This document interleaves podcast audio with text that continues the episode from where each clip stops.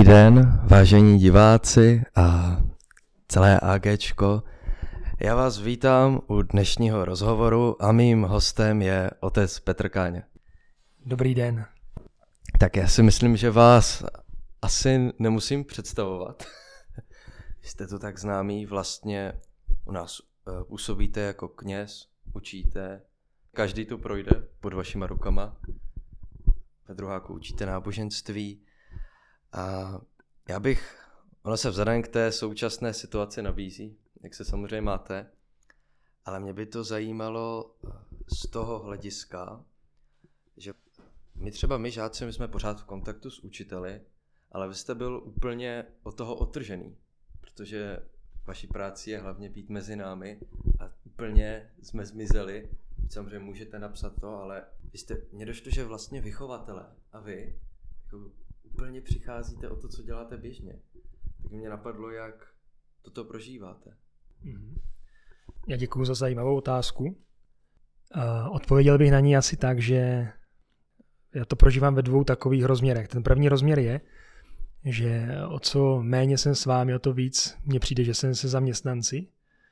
My se tady s nimi potkáváme téměř denně, protože každý den jsou tady vrátní, jsou tady eh, vedení školy, jsou tady další zaměstnanci v kuchyni a tak dál. Občas se objeví někdo z učitelů, z vychovatelů, mají tady, chodí si pro různé věci, vyučovat a tak dále. Takže a sloužíme denně takým ši svatou. Takovou výhodou tady AGčka je, že uh, učitelé vlastně toto je jejich pracoviště, takže chodí do práce. V rámci toho jejich pracoviště je taky kaple, kam oni můžou přijít na mši svatou. Přestože lidé venku nemají možnost do svých farních kostelů, tak zaměstnanci AGčka můžou využívat toho bonusu, že tady mají na pracovišti kapli a můžou přijít sem na mši svatou. Takže my se potkáme s nimi na mši svaté, potkáme se běžně během, toho dne tady ve škole, eh, takže jsem za to moc rád, že můžeme víc být v kontaktu se zaměstnanci, ale zároveň já jsem taky v kontaktu se všemi studenty, přestože oni si to možná neuvědomují, protože se snažíme na vás opravdu každý den pamatovat v modlitbě, vyprošovat vám potřebné síly, protože eh, pro vás to studium doma není určitě jednoduché, takže, takže takto my tady vlastně prožíváme ten čas. Tak jednoduše bych na to odpověděl. Uh, jste se, jak jste říkal, že jste s těmi zaměstnanci v kontaktu, tak jste se i seznámil více s lidmi, které jste dříve neznal. By se dalo říct jako více už. Je to pravda, je to pravda, jako máme opravdu možnost více poznávat. A z okolností dneska ráno, když jsme s bratrem Jáhnem seděli u snídaně, tak on taky to říkal. Vlastně přišel jsem na AGčko s tím, že se bude jmenovat především studentům. A dneska teda říkal, že ano, ze studenty je daleko méně, než by očekával, že bude, ale o to víc s těmi zaměstnanci nebo snaží se být a že je za to taky rád. Dobře. Za modlitby děkujeme, každopádně. To to je eh, důležitý kontakt. A ještě bych se zeptal, protože takováto situace, tento lockdown už je po druhé, bohužel, stalo se to po druhé. A jak vnímáte, jestli u sebe vnímáte rozdíly oproti té první vlně, kdy to bylo takové celé ještě nečekané, zmatené, tak jestli vnímáte, že třeba teď je to pro vás, že jste byl připravenější, klidnější, a je to takové, že, to, že jste na to byl připravenější a lépe to prožíváte. Třeba. Protože hodně lidí, eh, co znám, tak litovalo toho, že měli čas v té první karanténě, ale nevyužili ho. Tak jestli třeba teď, jakože ta druhá vlna, tak jestli ji tak prožíváte lépe v uvozovkách. Je pravda, že, nebo je to tak zase, že ta první vlna přišla tak jako najednou a my jsme hledali vlastně způsob, jak, jak dál být v kontaktu se studenty, já jsem hledal způsob, jak být v kontaktu se svými studenty hodin náboženství. A snažili jsme si na to jaro dělat to, co jsme byli schopni v té chvíli, ale pravda, že jsme nazbírali nějaké zkušenosti a teďka na podzim, teda myslím, že děláme ještě daleko víc věcí. Dám takový příklad, nebo dva příklady. Ten první je, že jsme na jaro vysílali, nebo přinášeli jsme mše svaté přes Facebook – a teďka na podzim to děláme přes YouTube kanál. Jsme rádi a jednak, aniž bychom to plánovali, tak se myslím trochu víc podařilo zprovoznit ten YouTube kanál, že, že tam daleko víc lidí prostě navštíví ho, sleduje ty příspěvky, které tam jsou. A taky se to dostane k daleko většímu množství lidí, protože ne každý má Facebook. Takže toto je třeba jedna taková věc, na které jsme zapracovali, pak jsme začali dělat slova na den, abychom se navzájem viděli, pozbudili, podobně jak vy teďka děláte tady ty, nebo snažíte se rozjet tady tu se, jako rozhovory s různými, uh, různými zaměstnanci naší, naší školy. Takže děláme slova na den na YouTube a já jsem třeba i v té výuce náboženství úplně jinak k tomu přistoupil než na jaro, právě protože jsem měl možnost si vyhodnotit trochu ty zkušenosti z jara. Takže ano, je pravda, že jsme teďka tu druhou vlnu přistoupili k ní trošičku jinak, i v důsledku toho, že jsme byli, dá se říct, jako připraveni díky té jarní vlně. Mhm. Každopádně eh, mě by zajímalo, hodně se mluví tady, jak je ten lockdown, jak je uzavření, co všechno je špatně, pro koho, pro koho, komu to, jo, řada lidí, lidi, co jsou, ať už provozují restaurace, prostě řada lidí, pro ně je to špatné a mají problémy. Každopádně mě by zajímalo, eh, jestli vy jako kněz v tom nenacházíte nějaká pozitiva. Jako z hlediska třeba duchovního života. Já jako kněz uh, určitě jo, jako pro mě tím, že tady je, nebo nejsou studenti, tak já mám, dá se říct, jako uh, víc čas na to, abych si něco přečetl, abych věci sledoval, abych věci promyslel. Takže v tomto slova smyslu já jsem jako za to rád, za ten čas, který, který máme, který vlastně ta karanténa vytvořila, nebo za ten prostor. A, a no, asi, asi tak to by na to odpověděl jednoduše. Hm? Já jsem ten čas rád zároveň, jako zároveň bych byl vděčný za to, kdybychom tady mohli být spolu, mohli bychom trávit ten čas spolu. I v tom běžném životě já si vlastně ten čas musím najít, ale, ale tak bych řekl, že, že ten, ten, ten, ta karanténa tak mě vlastně pomohla víc si uvědomit opravdu, jak je důležité mít i čas na promýšlení různých věcí, na čtení si různých věcí, protože v tom běžném životě tady na AGčku každý den, když jsme s vámi v kontaktu, tak člověk některé věci jako odkládá, jako méně důležité. Říká si, důležitější být ze studenty, trávit s nimi čas a zanedbávat ten čas jako sám na sebe. A uvědomil jsem si, že je důležité dopřát si čas sám na sebe, abych měl čas něco přečíst, nastudovat, promyslet. Takže za to jsem vlastně vděčný, že ten čas jsme tady měli a mohl jsem si taky mnoho věcí promyslet. To podle mě taky, eh, jak když jsem se zamýšlel vlastně pro kněze, je těžká ta úloha v tom, že musí jednak být pro druhé, pro lidi, prokazovat službu, ale zároveň on sám na sobě musí pracovat i ve svém, jít do ticha, pomodlit se, jo, i svůj, jako i své nitro, tu svoji, tu chvilku sám se sebou a pak zároveň být s druhými, což mi přijde velmi náročné, udržovat tyto dvě složky. Je to, není to úplně jednoduché. A je to přesně jak říkáš, že, že člověk, aby mohl dávat, tak musí mít něco, z čeho může dávat.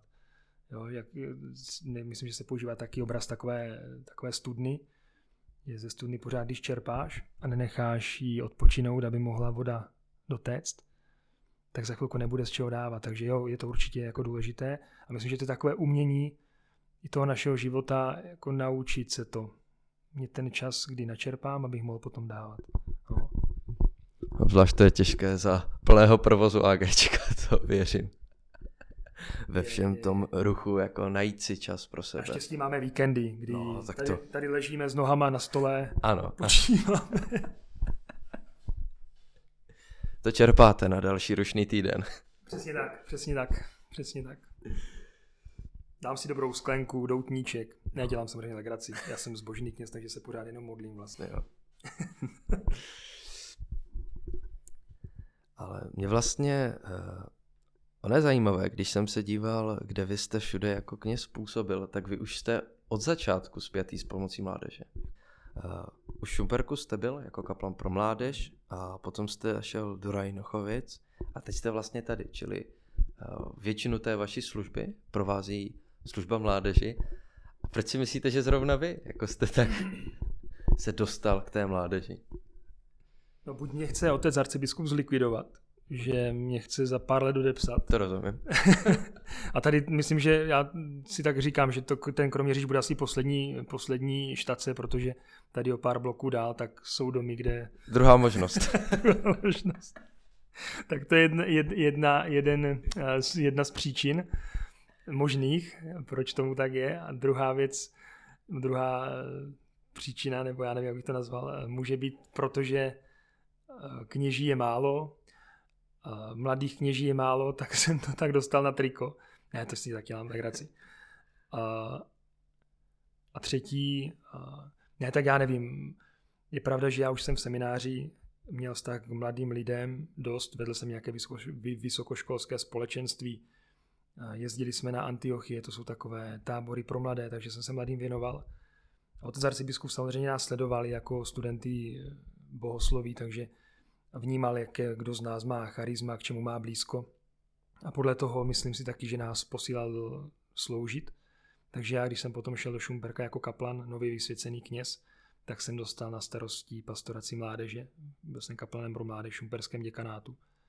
Dostal jsem takový nesnadný úkol, když tam posílali, tak říkali, tam dlouho, několik let už ta mládež nefunguje, tak tam s tím něco udělej. Takže jsem se tam vydal a hledali jsme cesty, jak No a bylo to moc fajn, já jsem tam s těma mladýma lidma byl moc rád. Myslím, že se tam podařilo navázat pěkné vztahy, které udržujeme do dneška. No a pak jsem pokračoval do Rajnochovic teda. Byla taky zkušenost velmi pěkná. A řeknu takovou perličku, já vždycky, jsem byl v semináři, tak jsem říkal, že bych šel kamkoliv, jen ne do Rajnochovic. Protože pán Bůh má smysl pro humor, tak mě tam pan biskup poslal. A, ale udělal jsem zkušenost, že to je krásné místo, moc rád jsem tam byl. A stejně tak jsem si nikdy nedokázal představit, vůbec jsem na to ani nikdy nepomyslel, že bych mohl jít na gymnázium. Jo? To pro mě bylo jako úplně jiný svět. A tak jsem tady, no. Tři roky to tady se mnou už musíte vydržet. A proč jste nechtěl do Rajnochovic? Z čeho jste se bál? Jsem se bál, já jsem si vždycky představoval, že tam je milion těch mladých lidí, strašně nadšených a já budu muset být nadšený pořád. A pořád jim přidávat nějakou energii. A taky, že tam je velký barák, velká fara, kde je zima protože my jsme tam několikrát byli jako bohoslovci, vždycky tam byla strašná zima. Takže takové na mě to působilo vždycky, když se řekl Rajnochovice, tak, tak uh, zastrčená vesnice, lesy, zima, spousta nadšených mladých katolíků a z toho, toho mi byla prostě mráz po zádech. A poznal jsem, že to tak není úplně, že to bylo daleko, no prostě bylo to jiné než ty moje představy. Díky bohu. Eh, jak jste říkal s tím gymnáziem, vy sám, vy jste studoval v Luhačovicích? A vystudoval jste obor umělecko-řemeslné zpracování dřeva, tak to musí je být jako po té, co projde takhle tou školou, jako šok přijít na gymnázium a učit ještě, zvlášť. Je to tak, právě proto, čím jsem já ve svém mládí prošel, co jsem vystudoval, tak jsem si nikdy jako dělal, ne, nedělal nějaké ambice anebo představy, že bych mohl učit na gymnáziu. Takže je to tak. Uh, no ale tak jsem si zkusil, jaké to je na gymnáziu, zkouším si, jaké to je na gymnáziu. No a no. A dovedete to tu představit, kdybyste byl mladý, jako znovu, že byste to šel na střední školu? No já bych měl strach z matematiky a z jazyků. No a kdybych toto byl schopen nějak překonat, tak bych si dovedl představit. Mě jako baví, mě baví se učit, mně se líbí strašně moc gymnázium, protože tady máte možnost vzdělávat se ve spoustě oborech. Já teda nevím úplně, jestli bych na to všechno měl kapacitu, ale říkám, ne, bych nej, největší problém bych měl z matematiky a z jazyku a to kdybych jako si vyzkoušel, že bych to zvládl, tak bych se gymnázia nebál. Já jsem nad tím dokonce přemýšlel, že vyšel na gymnázium, mm-hmm. ale protože jsem si nevěřil, že bych to zvládl, tak jsem šel na umělecký obor. Mm-hmm. Řekněte mi, co by bylo z Petra Káni, kdyby nebyl knězem, tak hypoteticky. Co byste, co byste dělal? Že pokračoval byste v oboru, nebo kam by, šel byste někam jinam? Můj tatínek je umělec, je umělec, je restaurátor, takže já jsem šel na tu uměleckou školu, protože já jsem k tomu umění vždycky měl blízko díky tátovi. A tak bych se asi věnoval taky tady té práci.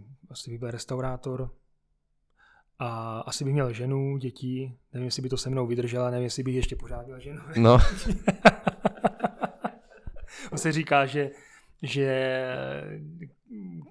muži, kteří jdou na kněze, tak jdou na kněze, protože pán Bůh je povolá ke kněžství, protože by s nimi žádná žena nevydržela. Tak nevím, jestli to je pravda, ale no tak nevím, jak by to bylo. ještě když teda, uh, děláte ještě někdy něco s dřevem, když jste to vystudoval? Dostal, jako jestli máte někdy nějakou příležitost. Jo, jo, každý den, protože pracuji sám se sebou a sám na sobě. to je to nejtěžší dřevo, že? To je strašně tvrdé dřevo, to jako se lámou dláta, to je hrůza. To je hrůza. Ale ne, dělám legraci, uh, nebo nedělám legraci, nedělám legraci, je to pravda. Já doufám, že mám, mám čas od času příležitost pracovat. Moc rád si, teda když mám čas a příležitost, tak moc rád něco vyřežu. Vy pocházíte z Návojné, to je, tak, to je úplně ves, vesnička a jak, počítám, že se tam ale rád vracíte určitě dodnes. Když jste prošel těmi různými kraji, tak jak vás ovlivnil ten dětský mm. zpětně v životě? Do Návojné já se moc rád vracím. Je to můj domov, tam jsem vyrostl, mám tam vlastně drtivou většinu svojí rodiny. My jsme tam vyrůstali, já jsem vlastně do 15 let jsem vyrůstal jenom tam, my jsme tam měli 9 letou základní školu. Měli jsme tam vlastně všechno, co jsme potřebovali k životu. Obchod, poštu, kostel, tam je, jako ještě dneska se to pořád drží, že celá, téměř celá vesnice chodí do kostela, takže my jsme se v kostele, to nebylo jenom, že bychom šli do kostela, ale my jsme se tam potkali s přáteli, s bratranci, s kamarády. Takže to bylo i místo takového jako setkání přátelského. A do dneška, dneška na rodný kraj vzpomínám moc rád a říkám, moc rád se tam vracím a vždycky, když se tam vrátím, tak čerpám. A čerpám to, co jsem tam vlastně jako dítě dostal od svých rodičů, od svých přátel, hodnoty, ke kterým jsme byli vedeni a vychovávaní. A vždycky, když se tam vrátím, tak cítím takový závazek, jednak vděčnost za to, co jsem dostal, protože já jsem opravdu jako prožil pěkné dětství díky tomu prostředí, které tam je a bylo, které nám také rodiče doma vytvořili. A vždycky, když se tam teda vrátím, tak cítím takový závazek, to všechno, co jsem dostal, co jsem přijal, tak nějak v tom životě nepromarnit, ale využít a třeba i tomu kraji, kež bych dokázal aspoň trošku vrátit to, co mi ten kraj dal. Nějaké hodnoty, to dobré, co jsem mohl dostat. Moc rád bych to těm lidem vrátil. Jste mu vděčný dodnes jo. za to, co jste tam prožil. Určitě, mhm. určitě, určitě. Mě ještě napadlo, jak jste říkal, co byste dělal. Nebyl byste fotbalista? Já bych hrozně rád byl fotbalista. Ano, já jsem vždycky toužil potom hrát fotbal, hrál jsem za vesnici fotbal, Chtěl jsem hrát za reprezentaci fotbal, ale hrál jsem teda tam nás v té návojné a po několika zápasech, které jsem odehrál, tak mi došlo, že nikdy asi ze mě profesionální fotbalista nebude a reprezentant vůbec ne. Takže jsem to toho potom všeho vzdal a i když trochu s těžkým srdcem, protože na té, na té vesnické úrovni ten fotbal moc bavil, a když jsem šel potom do semináře, tak jsem všeho musel nechat. A protože pán Bůh má smysl pro humor, tak jsem se k fotbalu vrátil, k velké lásce. Teďka můžu, mám tu čest být členem týmu rajnochovských fotbalistů. Mě tam vzali mezi sebe a můžu s nimi teda hrávat fotbal. Takže pravidelně, když je teda sezóna, není korona a mhm. karanténa, tak hráváme pravidelně každý týden zápasy, jezdím na tréninky v pátek. Takže dneska můžu znova hrát závodně fotbal a také můžu být reprezentantem, protože díky, díky tomu, že jsem kněz a máme taky nějaké kněžské fotbaly, hrajeme dvakrát za rok Čechy proti Moravě, tak eh, jsem se dostal tomu, že existuje taky nějaká česká kněžská reprezentace, která už po několikáté současní mistrovství Evropy ve futsale kněží.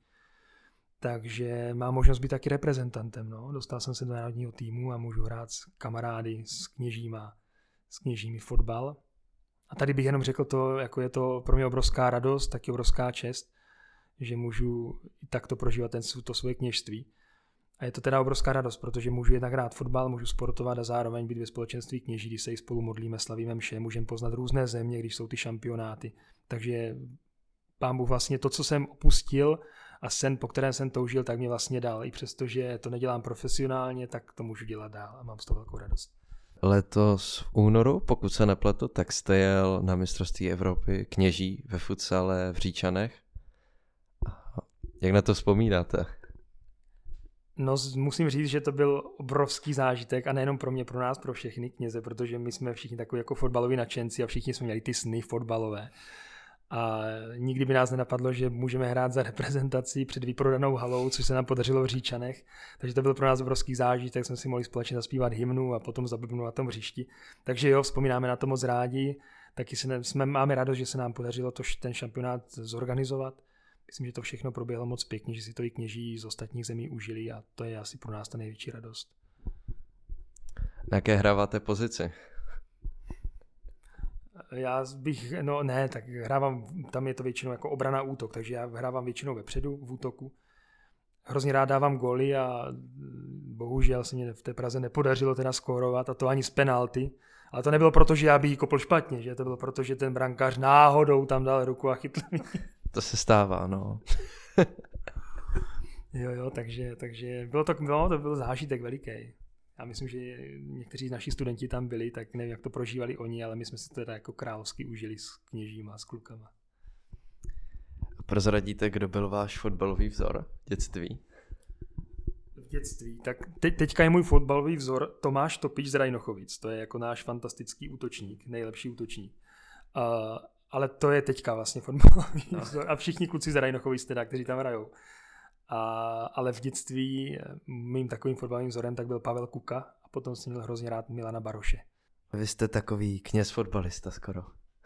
No, Část, částečně by se to dalo říct. Dá se to tak říct, dá se to tak říct, no. Rád bych teda skóroval ty duchovní góly hlavně. hlavně ty duch... Vítězil ze studenty na duchovním hřišti. Ale jo, ale taky, dá, taky to, i to se daří. Díky vám, drazí studenti. Nemyslíte si, že fotbalové hřiště je i taková metafora duchovního života? Je, je, je, určitě, určitě, já to moc rád používám, jo.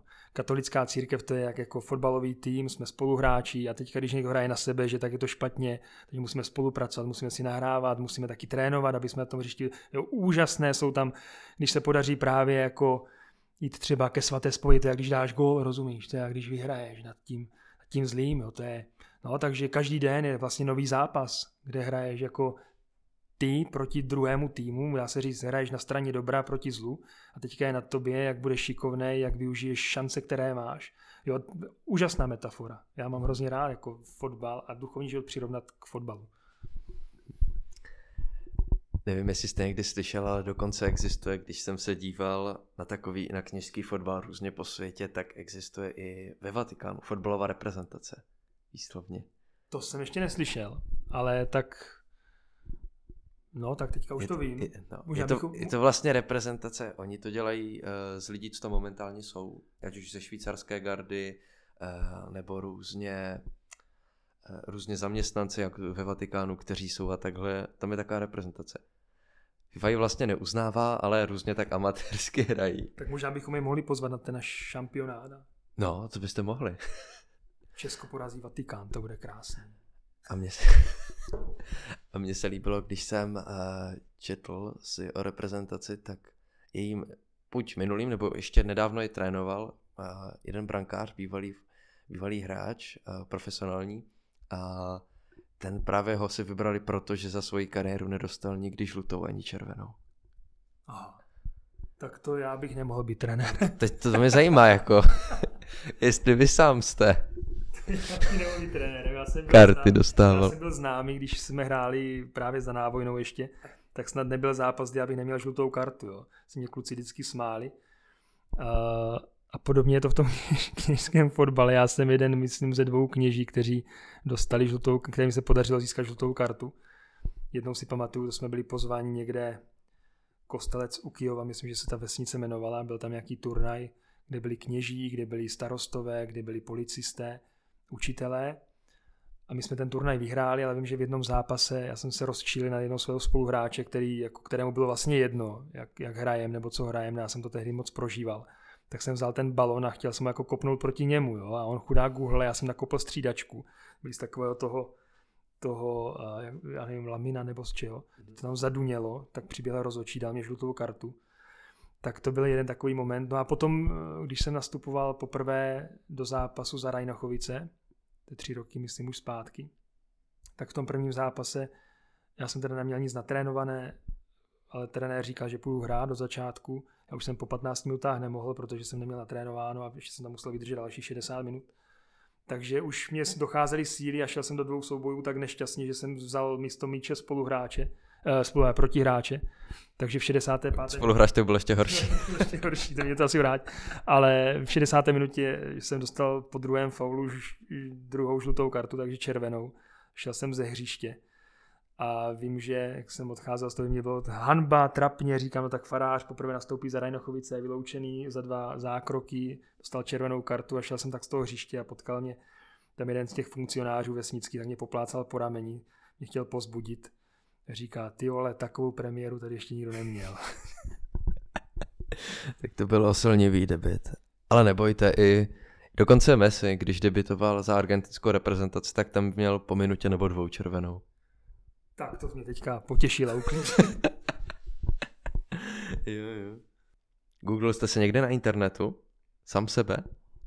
No, jednou jsem to dělal kvůli nějakému rozhovoru, nebo několikrát, když jsem hledal fotku k nějakému rozhovoru, no a vždycky mě to strašně vyděsilo. No, je, já jsem našel na internetu video, já jsem tak čtyři roky staré a vzniklo vlastně jako videokatecheze k, k Dnu mládeže v Olomouci v roce 2017. Bylo to na téma strach a vy jste tam mluvil spolu eh, s herečkou Andreou Růžičkovou, dříve Kerestešovou, která ve vypravě hrála, to je asi tak nejznámější role. A tak já, já už jsem to dělal před lety, ale teď jsem si to připomenul. A mě by zajímalo, jak vůbec vznikl tak to, tento rozhovor. Protože je to za, poměrně zajímavé, jo, s poměrně známou osobou. Tak jak k tomu došlo?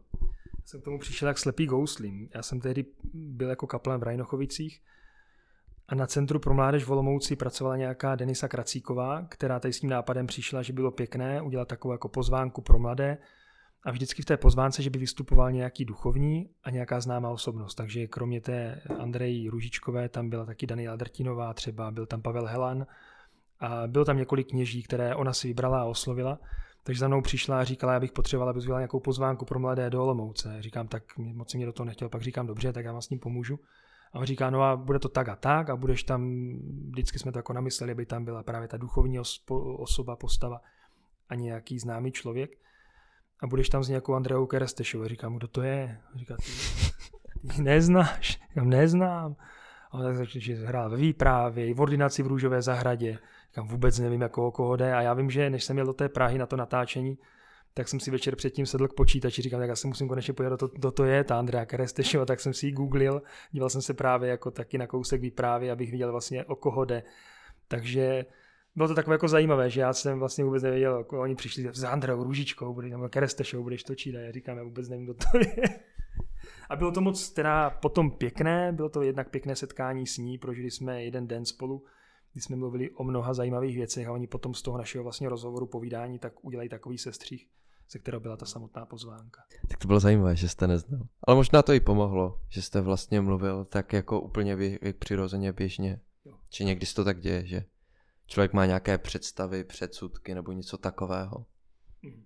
A jak vlastně e, i vzpomínáte na Olomouc? Já znám hodně lidí, co tam bylo, já i co vzpomínají, protože teď vlastně setkání bude nejspíš odložené, takže jak vzpomínáte na tohle? Máš na mysli jako setkání? Mám setka- setkání mládeže, bylo 2017 v srpnu to bylo.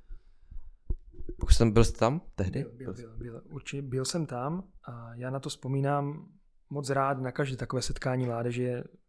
My vlastně každý rok máme Raft v Rajnochovicích, kde to je taky takové setkání mládeže v Malém. Tam jezdí 70 mladých, v Olomouci samozřejmě bylo několik stovek nebo tisíc lidí. Ale vzpomínám na to moc rád. Dnes už tam má vlastně dva takové momenty. Jeden moment je, když eh, tam můžu třeba pomáhat při spovídání. Tam chodí spousta mladých lidí ke zpovědi.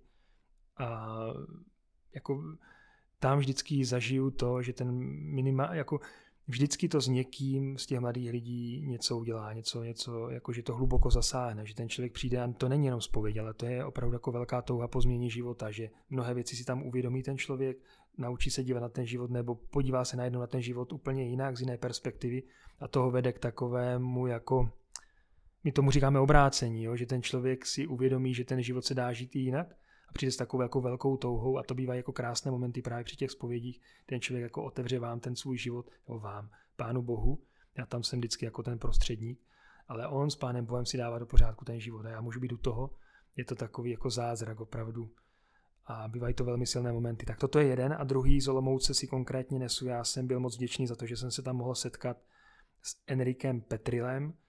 To je muž, eh, tatínek od rodiny, a jeho manželka před několika lety v roce 2012 zemřela na rakovinu. Po tom, co vlastně obětovala, dá se říct, svůj život. Kiara Petrilová. Kiara Petrilová, přesně tak. A dneska je uh, jak rozběhnutý ten proces jeho blahořečení. Mhm. Takže je možné, že za pár let ona bude blahoslavená a potom svatá. A já jsem se teda mohl potkat, chvilku jsem mohl mluvit s jejím manželem, tak z toho jsem měl obrovskou radost. Jsem si najednou uvědomil zase, jak ta svatost vám může být blízko. No. To vás nenapadlo, že se tak potkáte, no? Vůbec, vůbec, vůbec. Byl to takový dárek od pána Boha, když to tak řeknu. Jo, bylo to moc pěkné. Byl jsem za to vděčný. Já se na to ptám uh, taky proto, že vy s mládeží pracujete už spoustu let a ono, když člověk přijde na takovou vel- velkou akci, protože to je obrovská akce a vidí, vlastně tam bylo několik tisíc lidí, jestli uh, i necítí to, že opravdu o to, co se snaží, a samozřejmě mnohdy se to uh, nedaří, jo, řada lidí je uzavřených, tak jestli to není takové trochu zadostiučinění, jako vidět, že to opravdu někam směřuje. Určitě, je to, je to. Ty setkání mládeže jsou pozbuzením jak pro ty mladé, tak taky samozřejmě pro nás, pro kněze. Když vidíš to množství těch mladých lidí, kteří jako fakt chtějí ten svůj život prožívat dobře, jde jim o nějaké hodnoty, hledají cesty, jak dobře ten svůj život prožít, tak mě to jako vždycky obrovsky pozbudí. Že v tom národě je jako obrovská touha po dobru. Jo, u těch mladých, a u těch mladých lidí zvlášť, když to vidíš, protože jo, to je potenciál. Říkal Jan Pavel II. vždycky krásně, opakoval mladým lidem, vy jste budoucnost církve a světa. Nebo jim říká, vy jste moje naděje. To, jaký ten svět bude, záleží na vás. A když vidíš, tam je několik tisíc lidí, kteří chtějí ten život prožívat dobře, tak je to obrovská naděje, no, která mě vždycky jako povzbudí obrovsky. Teď přemýšlím, protože uh, řadu lidí prostě i tou svou službou prostě se stane, že je neoslovíte. Jo, je to tak, prostě. Uh, tak přemýšlím, jestli jak sám se snažíte, když třeba u někoho vidíte, ať nemusí to být třeba tady na škole, ale kdekoliv. A teď samozřejmě lidi mají různá vyznání, ale že vidíte, že ten člověk je tak uzavřený, že by se mohl otevřít, ale jak sám to prožíváte, jak sám vnímáte? Tak když se s tímto setkám, i s tím, že vlastně, když se snaží, a to asi známe to všichni, že se snaží třeba pro druhého udělat něco dobrého, nějak mu pomoct a ty najednou jako vidíš, že tomu člověku to je úplně jedno. Tak je to přirozeně lidský, tě to jako mrzí, je ti to líto, trápí tě to. Ale já zatím díky Bohu věřím, že to tak budu mít celý život, chtěl bych to tak mít celý život. A co mám teda na mysli, já jsem moc vděčný za dar víry. Jo, víra pro mě jako je v těchto situacích velice důležitá v tom, že já vím, že ten člověk jako, že to nemusí skončit u toho, že já se o něco snažím a ten člověk na to nereaguje, ale já můžu toho člověka, aniž by on o to stál, aniž by on o tom věděl, tak já ho můžu v modlitbě vzít a nést před hospodina. Takže takto, proto já se za vás za všechny modlím, protože tady na Agečku se s tím jako někdy setká, že vlastně někomu je úplně jedno, že tady nějaký kněz, nějaký kaplán, že tady nějaký duchovní program, ale mě nejsou jedno ti lidi, kteří tady jsou. A já se snažím fakt jako denně nést před Pána Boha říkám, pane Ježíši, dobře, já je třeba neoslovím, já k tebe nepřivedu, ale tak ty si k ním najdi cestu. A tak je prostě nesu před Pána Boha a je to pro mě jako velká útěcha. Říkám si, ten mladý člověk není ztracený. Já ho tam prostě před toho Pána Boha nesu. To by mě zajímalo. Máte jako kněz vždycky, až když jste se potkal třeba s člověkem jako třeba nevěřícím, jestli i vnímáte, že ta cesta toho člověka uh, třeba může být i úplně jiná, než, než jenom skrze tu víru. Že opravdu on třeba nemusí jako vůbec objevit víru, ale že ta jeho životní cesta půjde jinudy a i tak povede k Pánu Bohu. Jestli i takhle třeba to vydáte. Určitě. Já už pár let jsem knězem, takže nějaké ně, malý, malilinko zkušeností jsem mohl nabrat a některé věci si třeba uvědomit právě díky tomu, že se setkávám s lidmi a nejenom s věřícími, tak i s nevěřícími. Já, jak jsme se bavili před chvilkou, tak jsem měl možnost sloužit tři roky v Šumperku, kde to prostředí je z velké míry jako nevěřící. Jo. Jsem se spoustu. Právě i na to se z toho hlediska ptám. No. No.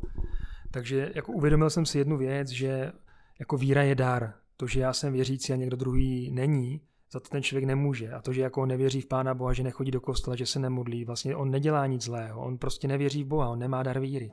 Takže to ne, jako není nic zlého. A, a zároveň, když ten člověk bude žít dobře svůj život, v souladu se svým svědomím, s tím, jak, ten, jak poznává ty věci, že jsou dobré a zlé, když se bude snažit v tom životě žít dobře, no tak taky může ten život dobře prožít, může být obohacením pro tento svět, pro druhé lidi a může nakonec taky dojít do nebe.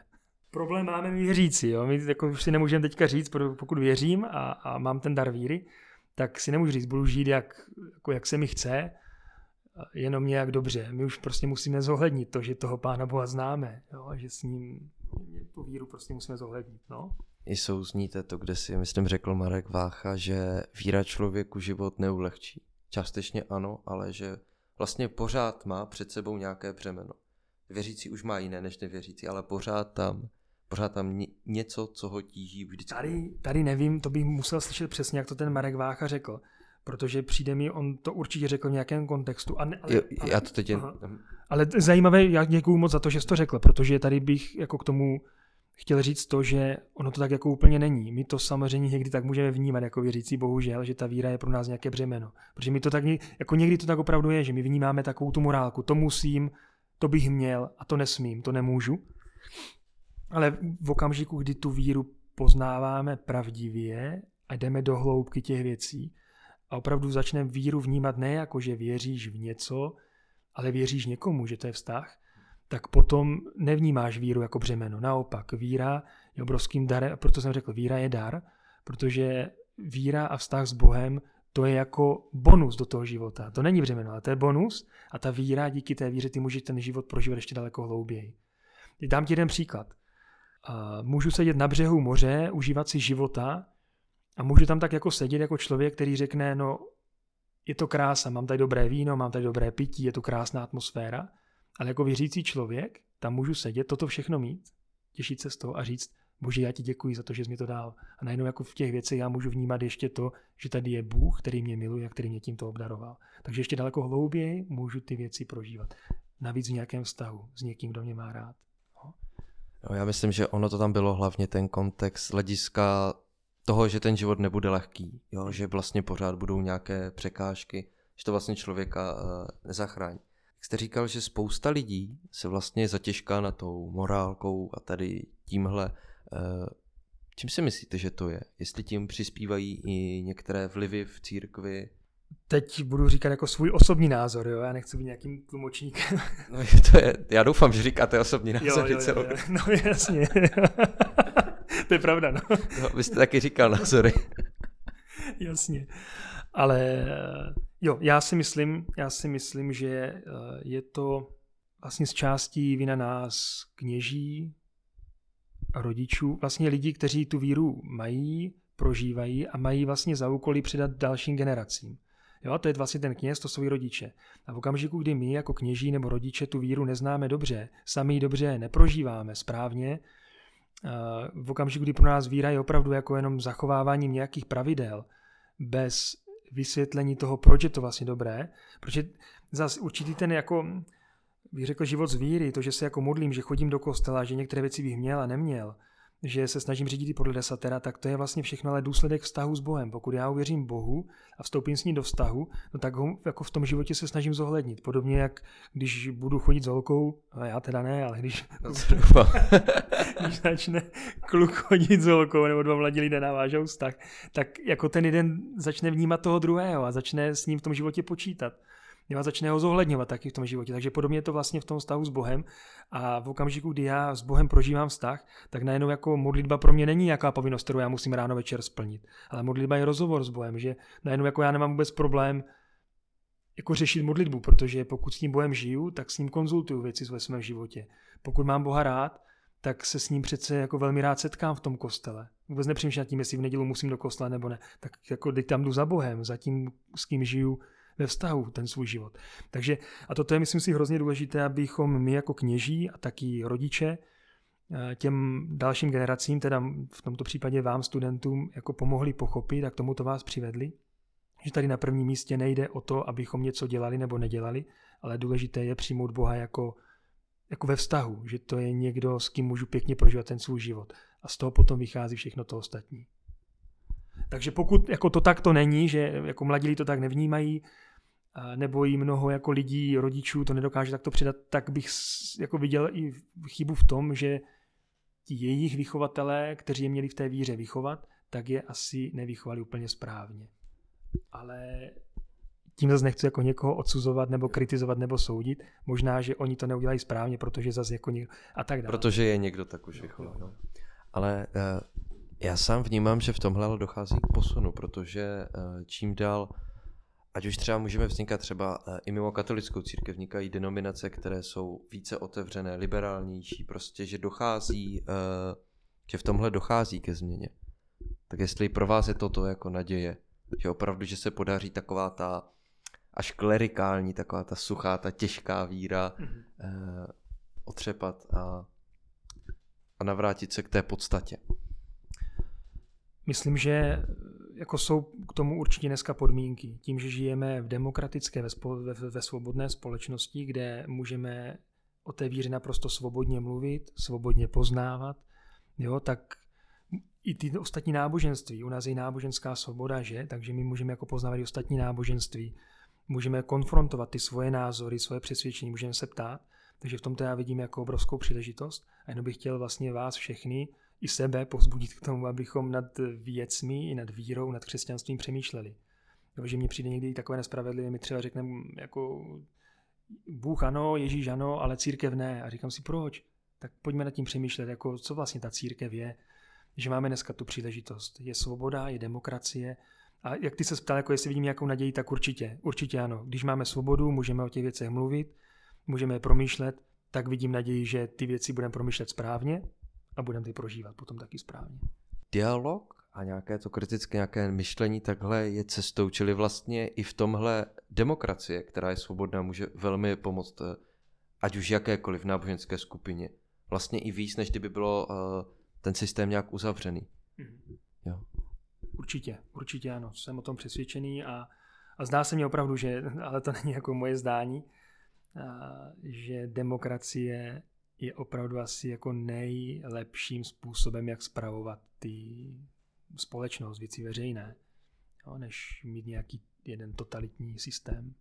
Jak se vám pak vnímáte, když třeba, uh, když trochu teď už jsme zabrousili do politiky a teď nebudeme řešit konkrétní jména a takhle, ale uh, myslím, když je ta demokracie nějak utlačována, a teď to beru z toho hlediska taky, že kněží, obrovský jako katolický dizent, taky uh, vlastně křesťanský přispěl, nedávno jsme slavili 31. leté výročí revoluce, tak přispěli k tomuto.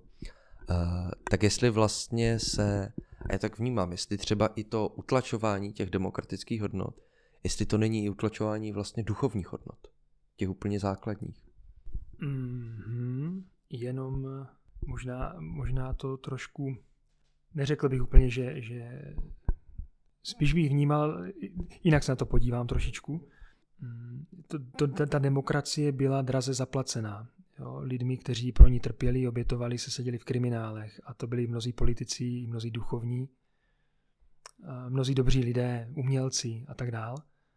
A myslím si, že jako na toto bychom neměli zapomínat, co ty generace předchozí pro tu demokracii obětovali, kolik krve, kolik bolestí zatím je a měli bychom si o to víc té demokracie vážit, nezneužívat ji. Jo, ale opravdu jako vážit si toho, že můžeme být ve svobodné společnosti, na které se můžeme spolu podílet. A myslím, že to je obrovská příležitost, obrovský dar, který byl draze koupený, měli bychom si ho vážit a chránit ho a rozvíjet správně. Takže takto, takto se na ty věci dívám. Nevím, jestli úplně přesně jako reagoval na to, co jsi chtěl říct, nebo co se ptal. Ale takto já ty věci vnímám. No.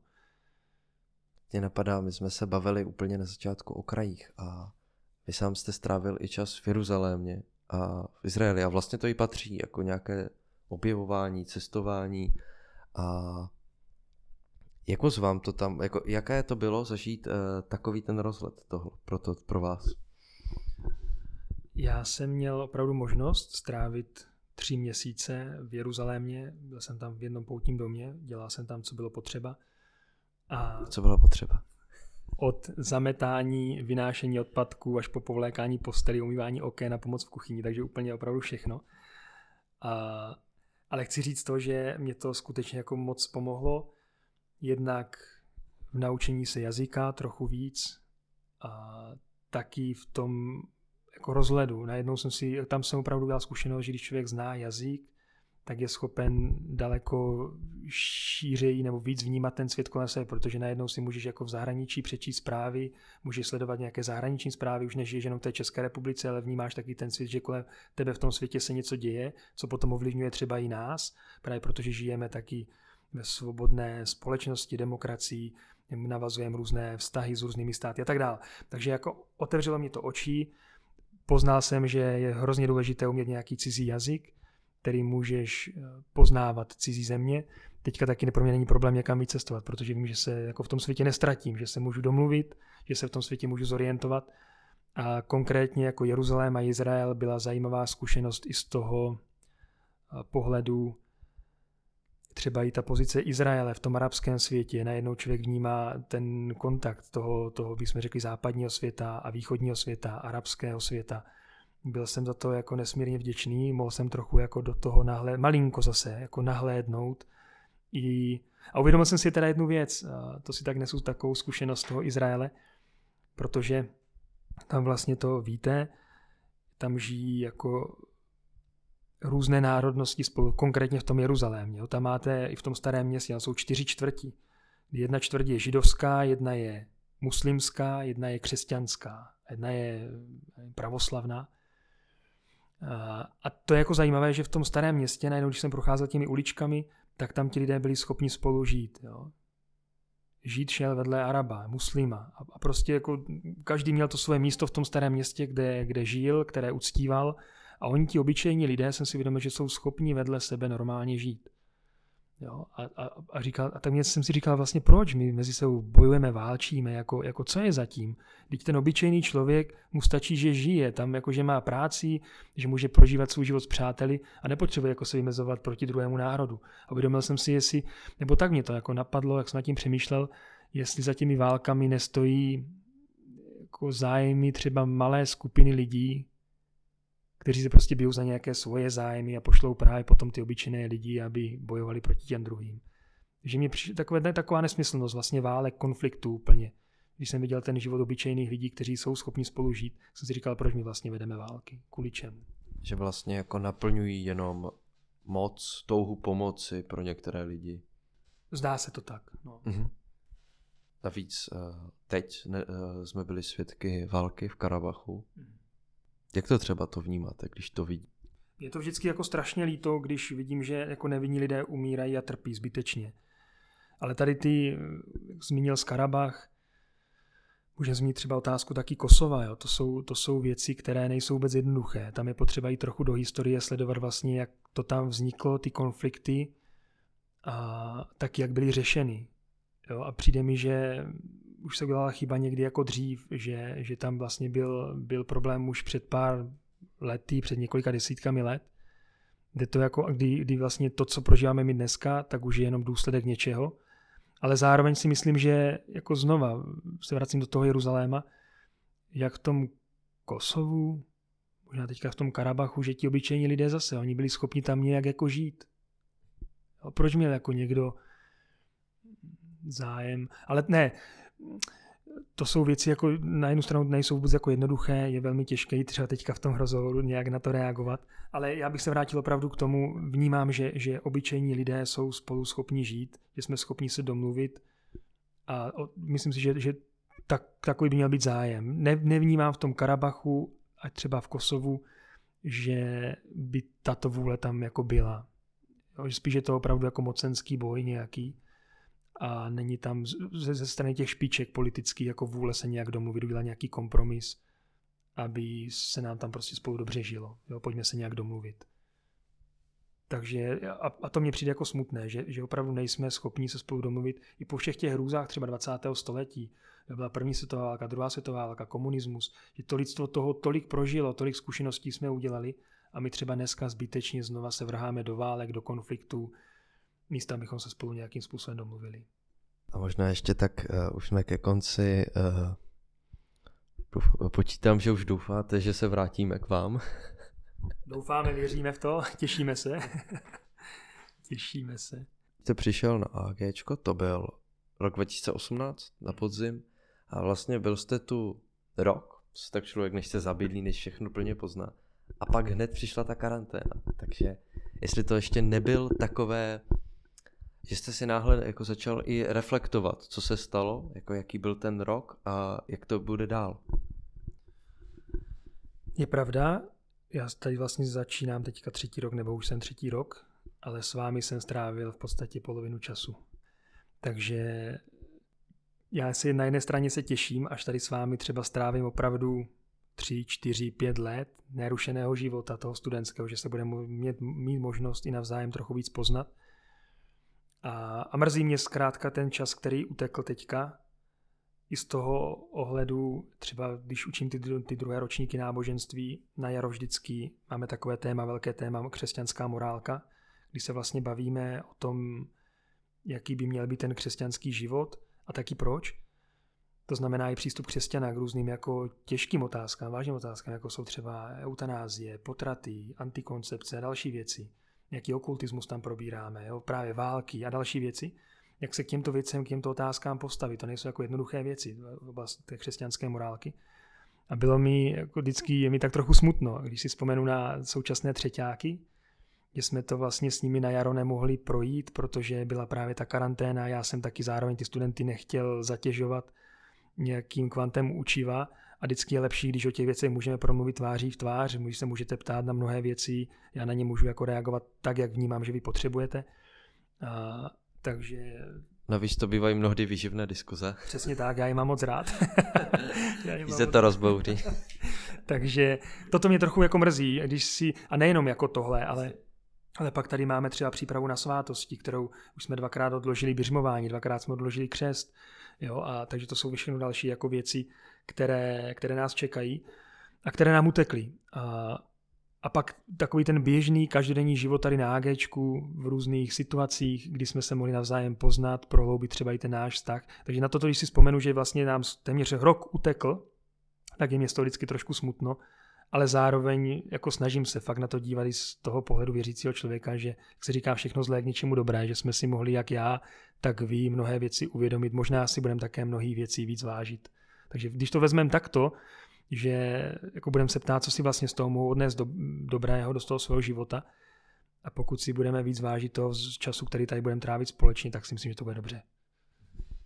Ještě mi napadá, eh, když je tomu normální nekoronavirový čas, jak sám nejraději o prázdninách si tak odpočinete od všeho toho zhonu. Možná je to taková otázka, že teď vlastně všichni tak nějak jsme zavření, ale tohle by mě zajímalo, jako jak sám tak rád to léto strávíte bez nás. Já moc rád cestuju teda, takže jsem rád, když můžu někam víc cestovat. A jo, takže rád cestuju. Pak taky jsem objevil, že je moc příjemné jenom tak ležet někde u vody a nic nedělat. Takže i to dělám mu rád už teď, když si můžu vzít jako knížku a můžu si odpočinout takových těch jako starostí, protože tady během toho roku člověk furt na něco musí myslet, furt něco organizovat, furt něco domlouvat, jo, neustále v kontaktu s lidma. Takže já jsem rád, že o prázdninách můžu být chvilku sám, můžu ležet, můžu číst, nic nedělat. tak si nejlépe teďka odpočinu samozřejmě, ale není to tak, že uh, bych byl i bez pána boje, bez víry. Jsem rád s přáteli, Jo, jsem rád opravdu, že mám jako čas i na modlitbu, na mši svatou. A zároveň to není tak, že bych odpočíval jenom od vás, ale dál vás nesu v modlitbě všechny. Takže jo, tak to, tak to odpočívá. A pak taky nejenom jako ležení u vody, ale mám rád, když můžu sám někde vycestovat, já nevím, na kole, do hor. Takže tímto způsobem já relaxuju. A cestujete i rád vlastně tak po okolí, tady blízkém velmi. Mhm. Jo, jo, jo, jo, jo, jo, určitě. Vezmu kolo, tady vyjedu do Chřibů nebo někam. Mhm Jo, takže ano, určitě. A tady je krásné okolí kolem Kroměříže. Takové pohodlné, když člověk jede na kole, tak to jsou rovinky. No, na kole to je dobré, ne? jo, jo, to je pravda, no. Když si zaběhat, moc se nenadělá, že když po, po rovince běží. To právě tam vlastně u vás jako doma v, tom, v těch valašských kopcích, tam už je to trošku... Je to tam... z kotáru do kotáru, no. to člověk zabere trochu, no. A kde jste byl sám tak posledně? Jestli jste byl třeba i teď někdy, nebo... Byl jsem, měl jsem příležitost v létě, v létě jsem vzal kolo a ujel jsem 800 kilometrů, když jsem jel do Rakouska, do Mariacel, pak jsem pokračoval přes Šumavu až k Plzni a pokračoval jsem dál k Příbrami a do Číhoště a zpátky. Takže to byl takový jako pěkný čas, kdy jsem fakt 8 dní strávil sám na kole. Jediná moje starost bylo ráno sednout na kolo a večer z něho se sednout a zvládnout tu cestu, teda tu porci kilometrů. Za 8 dní 800 kilometrů. Tak, tak to vycházelo skoro, no. Docela výkon. Jo, To jo jako- jsem na sebe hrdý. Taky jsem pak skoval kolo tady a dva měsíce jsem mu nechtěl ani No, to vidět. myslím. Jo, jo. Tak to, bylo, to byla jedna věc, no a druhá, jak jsme mluvili o tom odpočinku, tak jsem pak vzal auto a vycestoval jsem do Chorvatska s pár přáteli, takže tam jsme trávili týden na moc pěkném místě, odpočívali jsme, leželi jsme, nic jsme nedělali, tak to bylo taky moc příjemné. A takový krásný jako bonus, já to někdy tak říkám tomu, že hubička od Pána Boha, tak my jsme dojeli na místo, my jsme si zabukovali ubytování den předtím, než jsme vyjížděli. A dojeli jsme na místo, tam jsme se ubytovali, já jsem zjistil, že hned pod tím domem jednak je kousíček pláž, pět minut byla pláž, kde jsme si mohli lehnout a ležet v krásné, nově udělané, v nově udělané zátoce. A hned pod naším ubytováním byl klášter s kostelem, kde denně byla mše svatá ráno a večer, takže jsem si mohl vybrat, na kterou mši půjdu. Jo, a nemusel jsem dělat vůbec nic, protože tam byli chorvačtí kněží, byli tam řeholníci, takže jsem vždycky jenom přišel, odsloužil s nimi mši a šel jsem, takže všechno bylo o mě postarané. To nebylo naplánované. To nebylo naplánované. Pán Bůh má smysl pro humor. No, asi vás tam potřebovali jako výpomoc. No nebo pán Bůh věděl, že si potřebuje odpočinout. Dobře. Chtěl byste ještě něco vzkázat? Tak divákům, posluchačům. tak já určitě vás eh, všechny chci moc pozbudit k tomu, nebo pozbudit. Chci vám moc popřát, abyste zvládli ten čas, který teďka prožíváte doma. Určitě to není jednoduché. I když jsem slyšeli taková slova od našich studentů, že doma je jim krásně, že mají nádherné vztahy v rodině, tak pokud to tak máte, buďte za to vděční. Pokud je vám doma dobře, buďte za to vděční. Pokud všechno zvládáte, buďte za to vděční. Ale pokud to nikdo nemáte, tak vám i prošu hodně sil, přeju, ať to všechno zvládnete, ať to všechno vydržíte, ať vším dobře projdete a moc se teda těším, až se tady potkáme společně a opravdu se za vás denně modlím, myslíme na vás.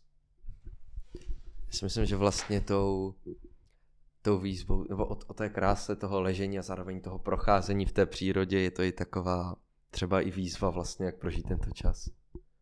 Jo, pokud máme možnost, pokud máte možnost a máte klid, tak ji ležte, odpočívejte. Jestli to někdy ležení už není moc, No právě, právě, právě.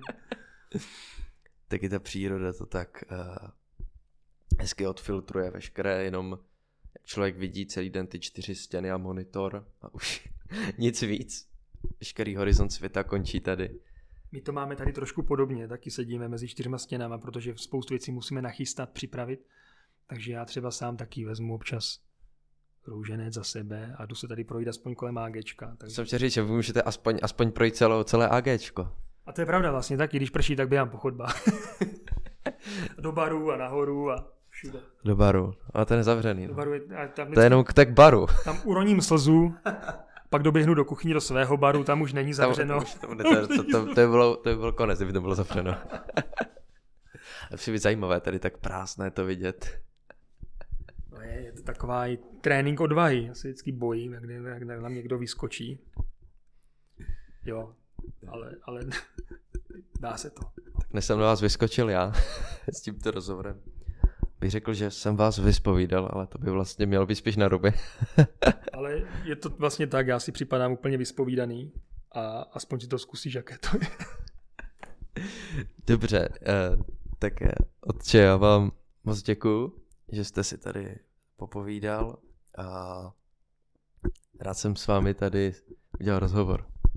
Já taky moc děkuji za tu možnost, za tu příležitost tady s tebou promluvit. Díky za ty zajímavé otázky a díky taky za to, že i tímto způsobem můžu vás všechny studenty pozdravit. Takže děkuji za to moc. Dobře. Takže, milí diváci, my děkujeme za poslech a mějte se. Naschledanou. Naschledanou.